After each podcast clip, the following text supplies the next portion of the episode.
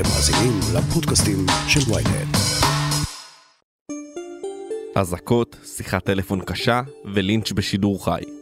אלו הקולות שעשו את 2021. אני רון טוביה, וזאת הכותרת.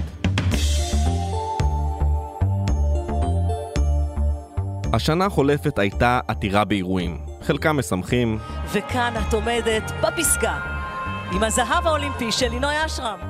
חלקם עצובים, וחלקם טרגיים. אנחנו כמה שעות אה, אחרי תחילת האירוע הזה, תחילת האסון, אנחנו מדברים בעצם על 44 הרוגים לפחות ויותר מ-100 פצועים. זאת הייתה השנה של שינויים. תוצאות ההצבעה, ממשלת חילופין, 60 בעד, 59 נגד, אחד. תודה, תודה, חברים. שנה של טילים. קודם לכן היו עוד אה, מספר אזעקות כאן, ושמענו את קולות העירותים אה, מעל אה, שמי... שנה שאחרי 2020 נראית כמו משחק ילדים, אבל בכל זאת, תירשם בספרי ההיסטוריה. ביחד עם כתבי ynet, אנחנו חוזרים אל האירועים והקולות שעשו את 2021. היי, לא יצא לנו להכיר.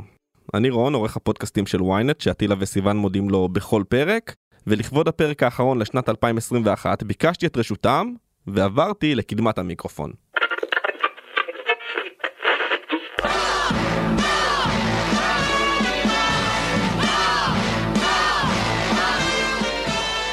כילד שגדל בקיבוץ בשנות ה-90 ומאוד אהב כדורגל, לא זכיתי לראות את רוב משחקי השבת ששודרו בכבלים. ככה מצאתי את עצמי בכל שבת מאזין לשירים ושערים ומדמיין. כשהגיעו אלינו הכבלים בתחילת המילניום וצפיתי במשחקים בעיניים, הבנתי שאולי היה עדיף לשמוע את המציאות.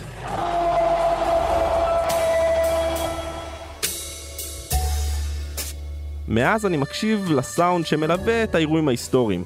צלילים שבלעדיהם התמונה לא הייתה שלמה. וכזאת גם 2021. היא לא שלמה בלי הקולות שלה. זאת הייתה שנה עמוסה.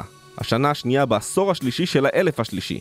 שנה עם ארבעה ראשי ממשלה, נתניהו ובנט, גנץ ולפיד. שנה עם שתי ממשלות, ארבע מדליות אולימפיות כחול לבן, אחד מבצע צבאי ושלושה מבצעי חיסונים.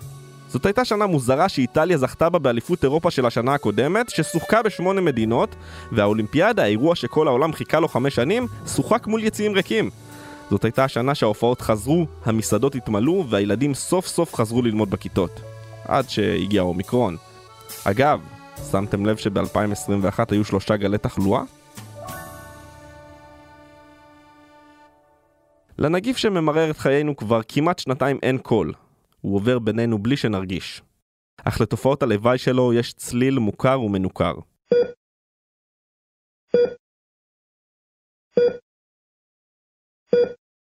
אדיר ינקו, כתב הבריאות שלנו, היה במחלקת הקורונה באיכילוב, וראה פרידה מחולים קשים. שנתיים לתוך המגפה ויש תמונות שאי אפשר לשכוח. אחת מהן, כשסמיר אגב מראשון לציון הגיע להיפרד מאשתו, יבגניה גברילוב, זיכרונה לברכה, במחלקת הקורונה של בית החולים איכילוב בתל אביב, ימים בודדים לפני שנפטרה לאחר שנדבקה בקורונה. היא התקשתה לדבר, והחלק היחידי בגופו שהיה חשוף מבעד לציוד המגן היו כפות ידיו שאחזו בידיה. הם שוחחו, עזבנו את החדר, וכעבור כמה ימים יבגניה נפטרה. מאז ביקרתי במספר מחלקות קורונה, והמראות חזרו על עצמן. כשהם לבד ושוהים שם במשך ימים ארוכים, ובמיוחד עם קושי משמעותי לנשום, שוכבים החולים כמעט ללא קשר לעולם שבחוץ. כך נראית השגרה במחלקת הקורונה. הביקורים מצד החברים ובני המשפחה מוגבלים, וגם האופציות הטיפוליות של הצוותים הרפואיים הולכות ואוזלות ככל שהזמן עובר. בתוך הסיפור המורכב הזה נמצאים כמובן גם חברי הצוותים הרפואיים, שסוגרים בקרוב שנתיים של משבר קשה ומתיש, ואם נסמוך על התחזיות של הגל החמישי, ייתכן שנקודת השיא עוד לפניהם.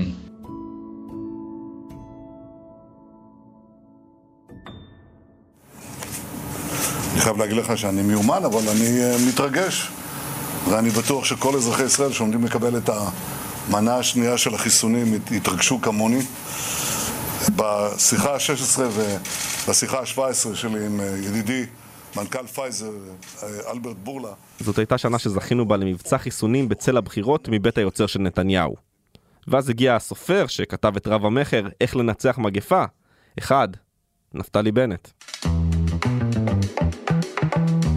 מי שלא צריך לצאת לחו"ל, שלא יצא לחו"ל.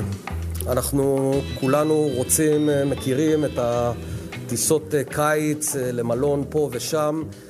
מי היה מאמין שהשנה נהיה כבר במערכת הבחירות הרביעית ברציפות ללא הכרעה?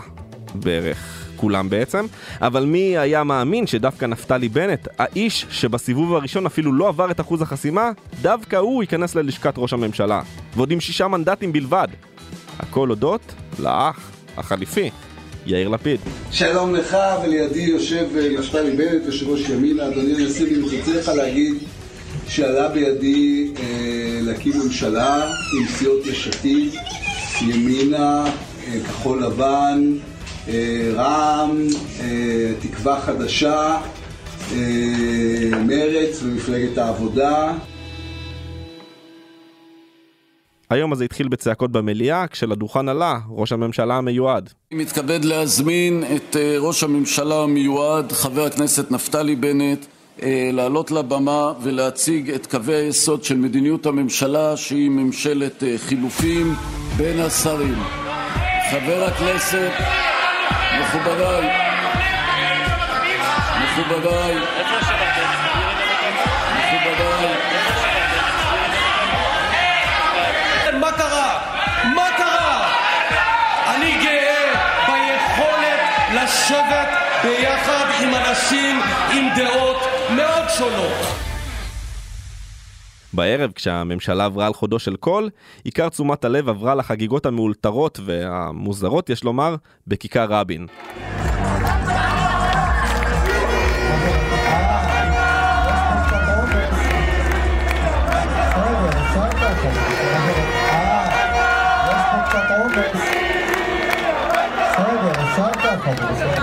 וואלה, באתי לחגוג את, ה... את חג העצמאות הזה.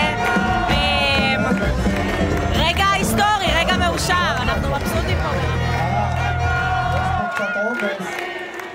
עשרות אלפי צעירים חגגו את כניסתו של ראש מועצת יש"ע לשעבר ללשכת ראש הממשלה. ממשלת ההונאה המבולבלת של בנט ולפיד לא מסוגלת לעשות שום דבר כמו שצריך. היא נכשלת מול הקורונה, ונתניהו? ב-2021 הוא נפרד מבלפור לאחר 12 שנים. ואיתו עברו לספסלי האופוזיציה גם שותפיו הטבעיים, החרדים. טוב, זו הייתה שנה שבה החרדים ספגו מכה אחר מכה גם בפוליטיקה וגם בחיים עצמם. בואו נתחיל בפוליטיקה. אובדן שלטון הימין, מבחינת החרדים היה לא פחות מגירוש מגן עדן. קובי נחשוני, כתבנו לענייני חרדים, רואה בשנה הזאת את כל השינוי וההזדמנות לחשבון נפש עבור החברה החרדית. מי שהיו העוגן המרכזי בענייני דת ומדינה, נהנו ממתווה גיוס נוח, כשרות וגיור לפי השקפתם, וב-2021 הם uh, כנראה לא למדו את הלקח מהמשבר הפוליטי המתמשך, הימרו על הסוס הלא נכון, וכשנתניהו ירד מהבמה, הם איבדו את הכוח שלהם, יצאו מהממשלה.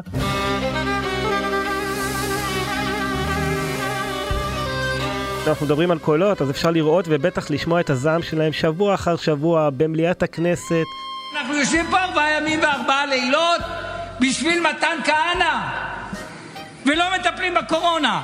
ואני אומר לך שאלה שמתים עכשיו מהקורונה זה נפתלי בנט. המאבקים הבלתי פוסקים בינם לבין הקואליציה, ומי בקואליציה? קודם כל מתן כהנא, שהסתער על המשרד לשירותי דת, המשרד שכל כך חשוב לחרדים ולש"ס. קולות הבכי והנהי זה מהפוליטיקאים החרדים, שהזיזו אותם ממוקדי הכוח שלהם, שמזיזים להם את הגבינה. אחרי שנים של הזנחה של אה, שירותי דת רבים. רב רפורמי גלעד קריב נכנס לוועדת החוקה. אבל בואו נאמר את האמת. המנהיגות החרדית, הפוליטית, נכשלה כישלון חרוץ. ועדת הכספים, אה, משרד האוצר נכבשים על ידי ישראל ביתנו ואביגדור ליברמן. לאחרונה שמעתי כל מיני דיבורים על רצון של כמה גורמים בקואליציה לצרף את ש"ס ויהדות התורה. אז קודם כל, אה, אם זה קורה אז אנחנו לא נהיה שם. ואת התוצאות אנחנו רואים מהר מאוד עם קידום מתווה הכותל, עם רפורמות בגיור ובכשרות, ושנה ארוכה עוד לפנינו. הם אומרים שסבא חזר בו, וסבא אומר לא לקחת את החיסון, אז הוא רוצה לשמוע מסבא שיוכל להגיד להם שיקחו את החיסון ושלא יפחדו. נכון. אז הוא יכול להגיד להם, ומי שמפחד, מה הוא יכול לומר לו? טוב, גם קורונה כמובן הייתה לנו בשנה החולפת, ומה שהיה מעניין, תראה, עיקר ההתנגשות בין הממשלה לבין uh, החרדים הייתה דווקא כשהם היו בממשלה ב-2020, והיה מאוד מעניין לראות איך דווקא בשנה האחרונה, מנהיגי החרדים, בראשם הרב קנייבסקי, שזכורים לנו כמי שמפרים הנחיות ופותחים בתי ספר ובתי כנסת בניגוד לחוק, דווקא הם הופכים עכשיו למבוגר האחראי, לאלה שמיישרים קו עם הממשלה, לאלה שמעודדים חיסונים, וגם חוטפים על זה ממתנגדי החיסונים. נכון לעכשיו, אפרופו האירוע המטלטל הזה, יהודה משי זהב ניסה לשים קץ לחייו הבוקר בביתו. בירושלים הוא פונה לבית החולים לאחר מאמצים שעשו כוחות מד"א. ואם הבטחנו שנדבר על החיים עצמם, אז אי אפשר שלא להזכיר את הנפילות הטרגיות של יהודה משי זהב וחיים ולדר, שני בכירים חרדים שאני חושב שאין בית בישראל, דתי או חילוני, שבו לא מכירים ומוקירים לפחות אה, אחד מהם, אבל עם כל הכבוד להם, האירוע המשמעותי באמת והגדול של 2021 זה כמובן הילולת ל"ג בעומר במירון, חגיגה גדולה שהסתיימה ב-45 הרוגים, האסון האזרחי הכבד ביותר בתולדות המדינה, אבל על זה אני מציע שנדבר עם מישהו שהיה שם וחווה את הזוועות.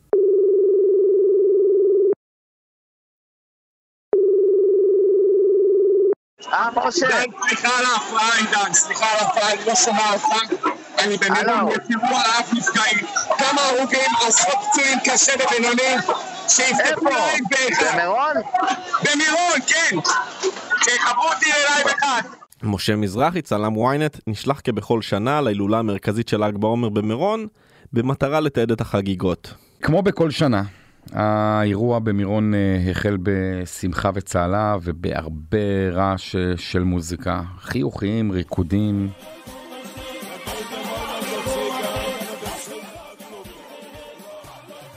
אה, עבר לו יממה מגניבה, יום חמישי בבוקר, הגעתי בשעה שבע בבוקר ככה למירון, התחלתי ככה לחוות את החוויה כפי שהיא.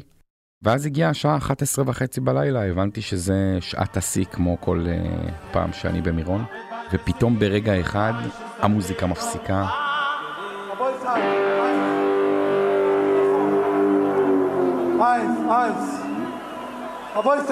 תעלו למעלה לעזוב את שביל רב דויף. הצלה, כונן.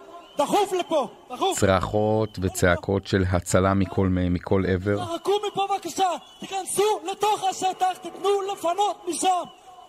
אתה מנסה ככה להסתכל ימינה-שמאלה, מתקדם 200 מטר קדימה, ואז אתה נחשף למראות שלא ראיתי מעולם. מה זה מיטל? מיטל, תקשיבי, זה גורגה, אנחנו נמצאים באירוע רב נפגעים באזור מירון. שוב אני חוזר לגורגה. גורגה, כמה פצועים? תקשיבי, אנחנו מדברים פה על שבעה אקסים לפחות. עשרה אקסים לפחות. ממש קדימה, קדימה. רגע שנייה, גורגה איתי בקו השני. עשר אנוש, כמה עוד אתה רואה? בערך, משוער. לא, עשר אנוש, עשר אקסים במקום. המונים אה, בערימות אחד על השני, אין דם, יש רק אה, שקט.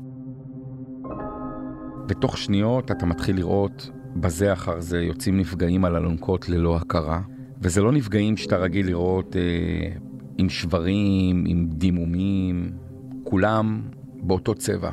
עשר אקסים? כן, אחד עשרה כבר אקסים.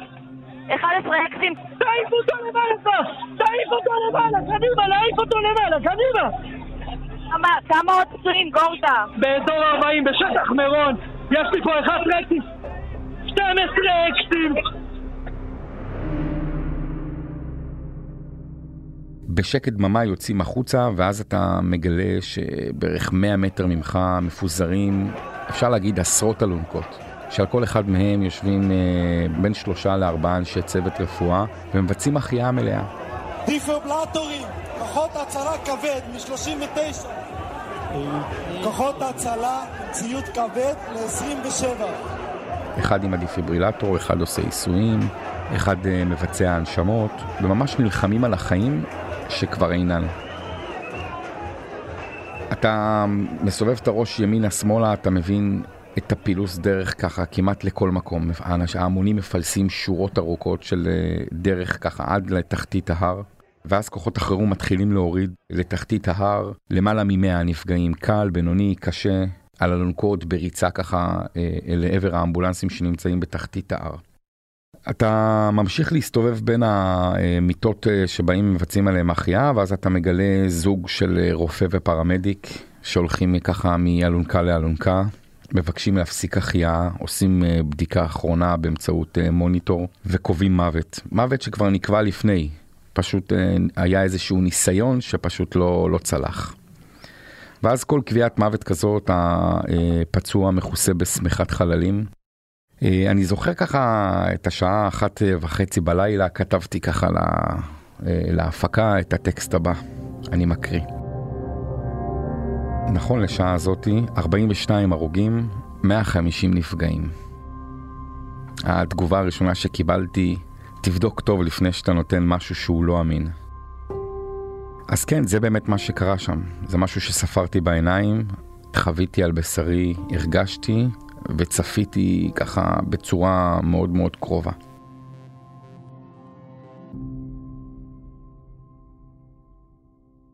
אני חושב שיש המון המון תמונות שלא נשכחות אה, מהאירוע הזה במירון.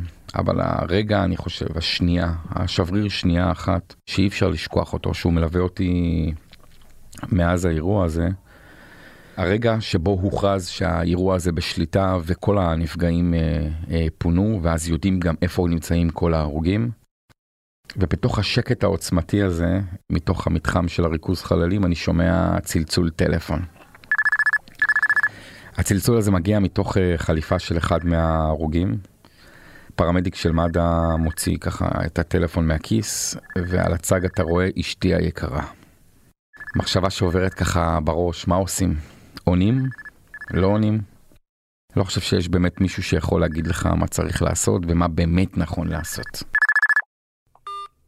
ואז מגיעה השעה 4 לפנות בוקר, הזמן טס, אתה לא באמת uh, שם לב לשעון, אבל uh, מחשבה מהירה שרצה ככה בראש, uh, בתוך העייפות האינסופית הזאת של הגוף ושל המוח, אתה מבין שאם לא uh, תאגור טיפה כוח, לא תוכל גם לחזור הביתה. אני נכנס למיטה באיזה אוהל צמוד, עוצם עיניים, המוח ער, הגוף ישן, ככה אתה ישן איזה שעתיים אה, לקראת השעה 6, אני מקבל שיחת טלפון ומתחיל אה, את אה, שידורי הבוקר, שידורים החיים של הבוקר של אחרי. שלום לכם, אנחנו במשדר מיוחד בעקבות האירועים הלילה, אחד האסונות הכבדים ביותר מתולדות המדינה, 44 הרוגים לפחות באסון ההילולה במירון. לפי הדיווחים אז באמת חודש אה, אה, שלם אחרי האירוע הזה עברתי אה, טיפול מסיבי באמצעות צוותי חוסן. שאני חושב שמה שהם בעיקר הצליחו לעשות זה לא להשכיח, ממש לא, ולא לרפא. אבל הם הצליחו בעיקר ללטש את, ה, את החריטות שקרו אצלי בארדיסק במוח. וגרמו להם להיות קצת יותר חלקות, היכולת להתמודד איתם. זאת אומרת, הם לא נעלמים, אבל יש לך אפשרות ממש ממש מדויקת אה, להתמודד איתם. אה, אני חושב שהמראות אה, שחוויתי במירון, לא נראה לי שהם יישכחו לעולם בציבור עצמו, ודאי לא אצלי, ואצלי הם ימשיכו להיות חלק מחיי לעד. זה מה שאני יכול לומר זה שיהי זכרם ברוך. מיד נמשיך עם הכותרת, אבל לפני כן, יש לנו משהו לספר לכם. היי, אני משי היד, ואני רוצה להזמין אתכם לאבק פיות, פודקאסט דיסני המצליח ביותר בישראל. לא, זה לא פודקאסט לילדים. בכל פרק נצא למסע נוסטלגי בעקבות הסיפורים הכי מעניינים של חברת האנימציה הגדולה בעולם. הכוכבים המפתיעים שעמדו מאחורי הדמויות של מלך האריות, מולן, אלאדין, פוקאונטה, סביבת הים הקטנה. הצד האפל מאחורי סיפורי הנסיכות והאבירים, וגם איך המכשפות הפכו לסמל סקס. חפשו אבק פיות בוויינט או באפליקציית הפודקאסטים האהובה עליכם.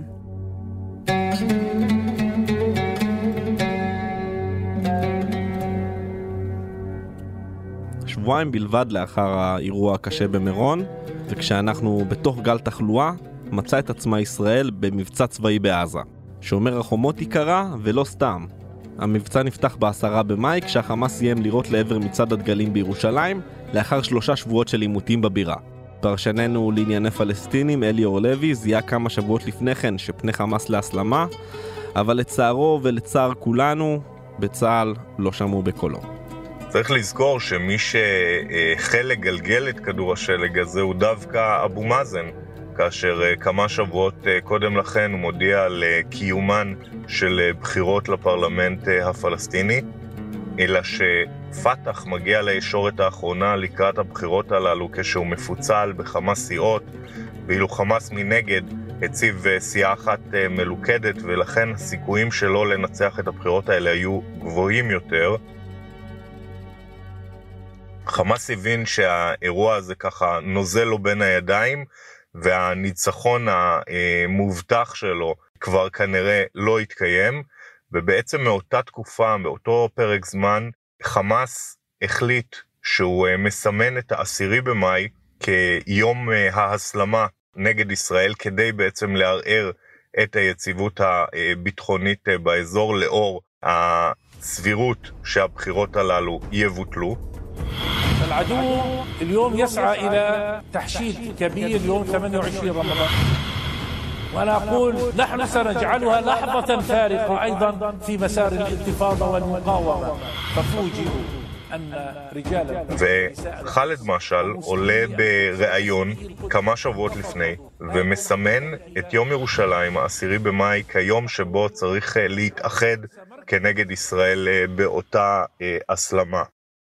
וככה אנחנו מתקדמים לעבר העשירי במאי, שתופי המלחמה אה, הולמים בחוזקה, וכבר אה, אה, שבועות קודם לכן אנחנו מתריעים בכתבות ובפרשנויות ופרסומים שונים על כך שחמאס מכוון את כל יכולותיו וכוחותיו לעשירי במאי בידיעה די ברורה מבחינתו שהוא הולך להסלמה בדיוק בתאריך הזה.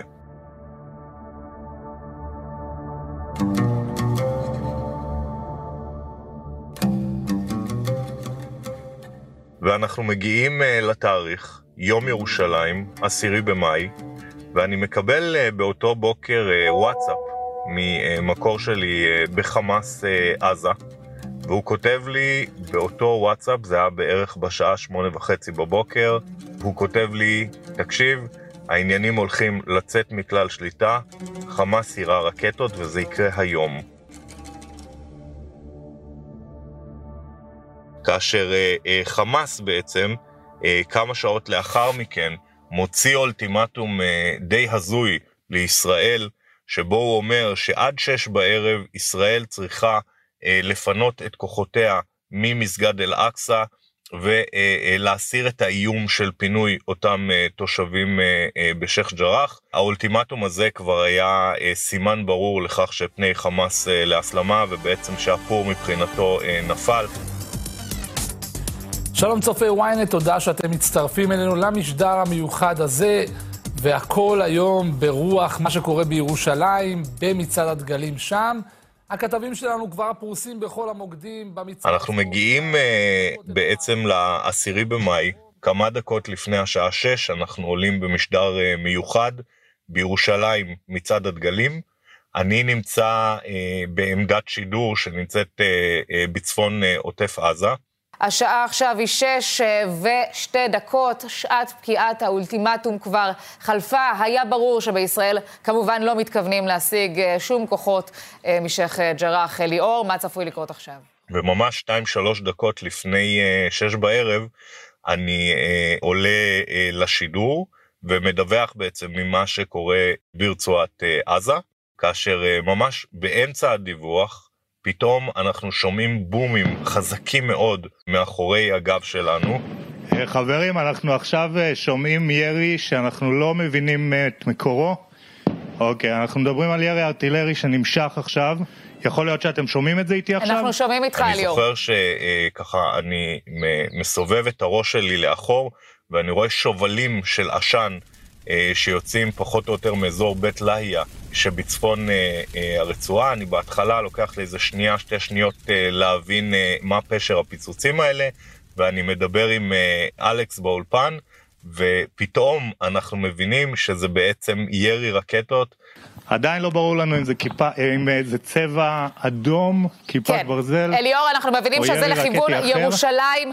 וכמובן שנייה אחת לאחר מכן כבר מתחילות כל ההתראות, אזעקות בירושלים והתראות בטלפונים. אנחנו רואים עכשיו תמונה שמגיעה לנו בשידור ישיר מירושלים, עם המוני האנשים במצעד הדגלים, שמנסים למצוא מחסה.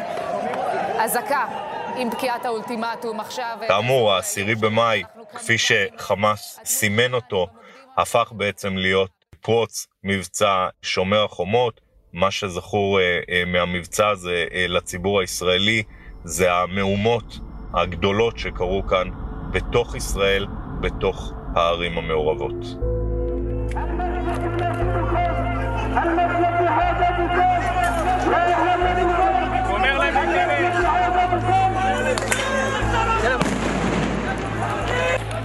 רחובות ישראל בערו באותם ימים, מלוד ועד עכו, מירושלים ועד בת ים. תחושה של סמי מלחמת אזרחים עפפה את ישראל. כל הפצעים של הסכסוך נפתחו ולא היה מי שיעצור את הדם. כתבנו אסף קמר היה בין ספור דיווחים מהשטח, אבל הוא מעולם לא העלה בדעתו שייאלץ לברוח מהמון זועם בשידור חי.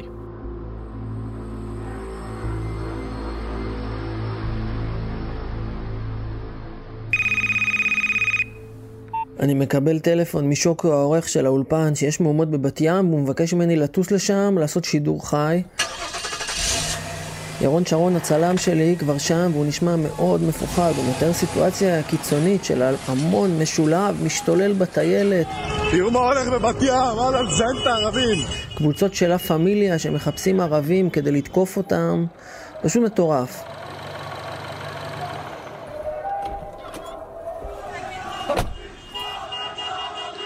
אני חונה ברחוב צדדי ושומע מרחוק את הצעקות, מוות לערבים, מוות לערבים, והטיילת עמוסה באנשים שצורכים ומשתוללים, חנויות ראווה מנופצים, מכונית עם שאופניים תקועות לה בתוך, באמצע החלון הקדמי, חוסמת את הכביש, ובן אדם שוכב על הרצפה חסר הכרה, אולי מת, אני לא יודע, מדמם, ואיזה מטורף מרביץ לו עם מקל, ועוד אחד בועט בו, וכל המטורפים מסביב מעודדים אותם בצרחות, מצלמים, ממש סוג של חלום בלהות, כמו בסרט אימה של עיר שמשתגעת. פשוט, פשוט לא להאמין. ירון הצלם מצלם את כל הבלגן עם הטלפון, ואני מתלבט חצי שנייה מה לעשות, לא... בהלם. למזלי מגיע שוטר ופרמדיק שמפנים את המשוגעים ומתחילים לתת טיפול לבחור המסכן שמסתבר שהוא חי. ואני ממש זוכר טוב את האספלט מלא דם וכולם צורכים מוות לערבים, מוות לשמאלנים, מוות לעיתונאים.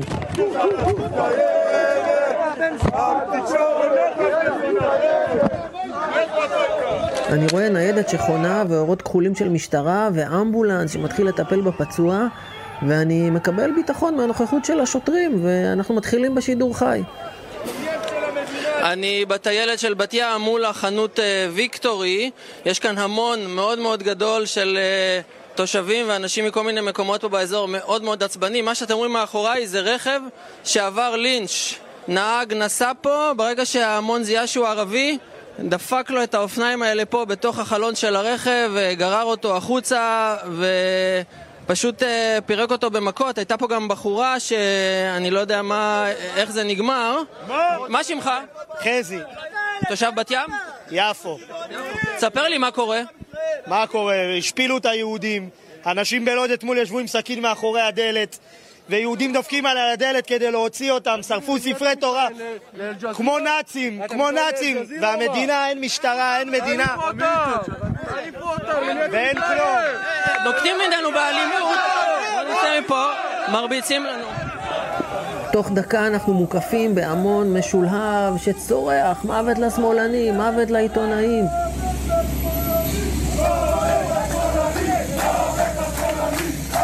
אני מנסה לראיין מישהו וחוטף בומבה בגב, בצוואר, בקבוק מים טס לי לתוך הפנים, קורעים לי את האוזנייה מהאוזן, וירון הצלם, ירון החבר שלי, מתרסק על הרצפה, חוטף בעיטות, מכות מכל הכיוונים. הוא נופל על הרצפה, זורק את הציוד ובורח. תשומת הלב של כל המטורפים עוברת אליי.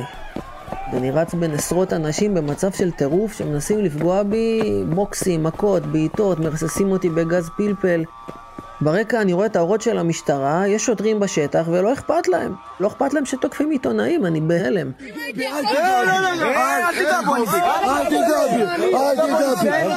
אני זוכר ממש טוב בחור צעיר שמתקרב אליי והוא נראה קצת מהסס, הוא עומד מעליי ואנחנו ממש קרובים, אולי, מטר.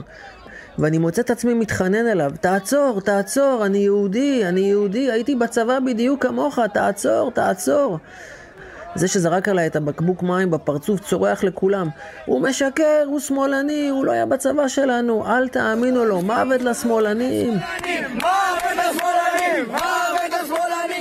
אבל הרגע הקטן הזה של ההיסוס הספיק לי לאסוף את הציוד, למצוא פרצה ולהתחיל לרוץ כמו מטורף בתוך ההמון. האדרנלין בשמיים, הם מתחילים לרוץ אחריי ומהר מאוד מתעייפים. אני על המדרכה ועל הכביש טסים אופנועים, חולצות שחורות, מסכות שחורות, ממש כמו בסרטים. הם מדווחים בטלפון, בצרחות, ואני חותך לתוך בניין, עובר דרך חצרות, נכנס לתוך חדר אשפה ומתחבא מאחורי הפחים. שומע את הרייסים של האופנועים מחפשים אותי וצרחות של אנשים כמו במשחק כדורגל.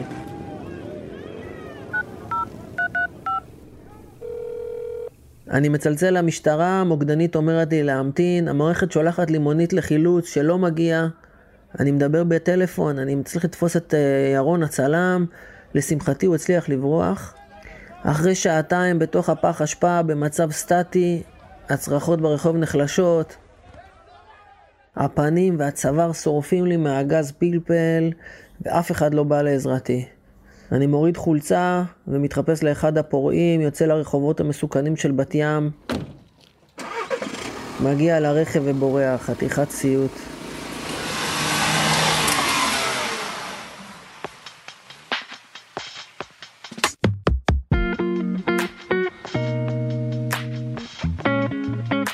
בשנה הזאת גם יצאנו מהבית אחרי שנה פלוס של עבודה מרחוק, ועל הדרך חזרנו לכבישים וסתמנו את הדרכים.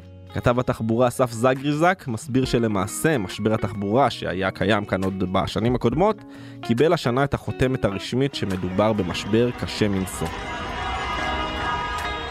בעצם יותר מכל אה, השנים אה, הקודמות, היציאה מהסגר ומהגבלות אל המציאות היומיומית בכבישים, במדרכות, בערים, הזכירה לנו עד כמה המשבר הזה חמור, עד כמה המדינה הזניחה את התכנון העירוני ותכננה ככה שהכל יהיה מותאם רק למכוניות, וכל משפחה צריכה להחזיק לפחות רכב אחד אם לא שניים או שלושה כדי לשמור על נגישות להזדמנויות שונות. השנה הזאת הזכירה לנו עד כמה התחבורה הציבורית הוזנחה נכה ואין למעשה אלטרנטיבה ראויה לשימוש ברכב הפרטי. השנה הזאת הזכירה לנו עד כמה הרכישות החדשות של כלי הרכב עלו, והזכירה לנו בעצם את המצוקה במקום, כמה המדינה הזו צפופה, ושאין לנו הדרך להרחיב עוד תשתיות לכלי הרכב הפרטי, ושבעצם נדרש שינוי משמעותי בנושא הזה.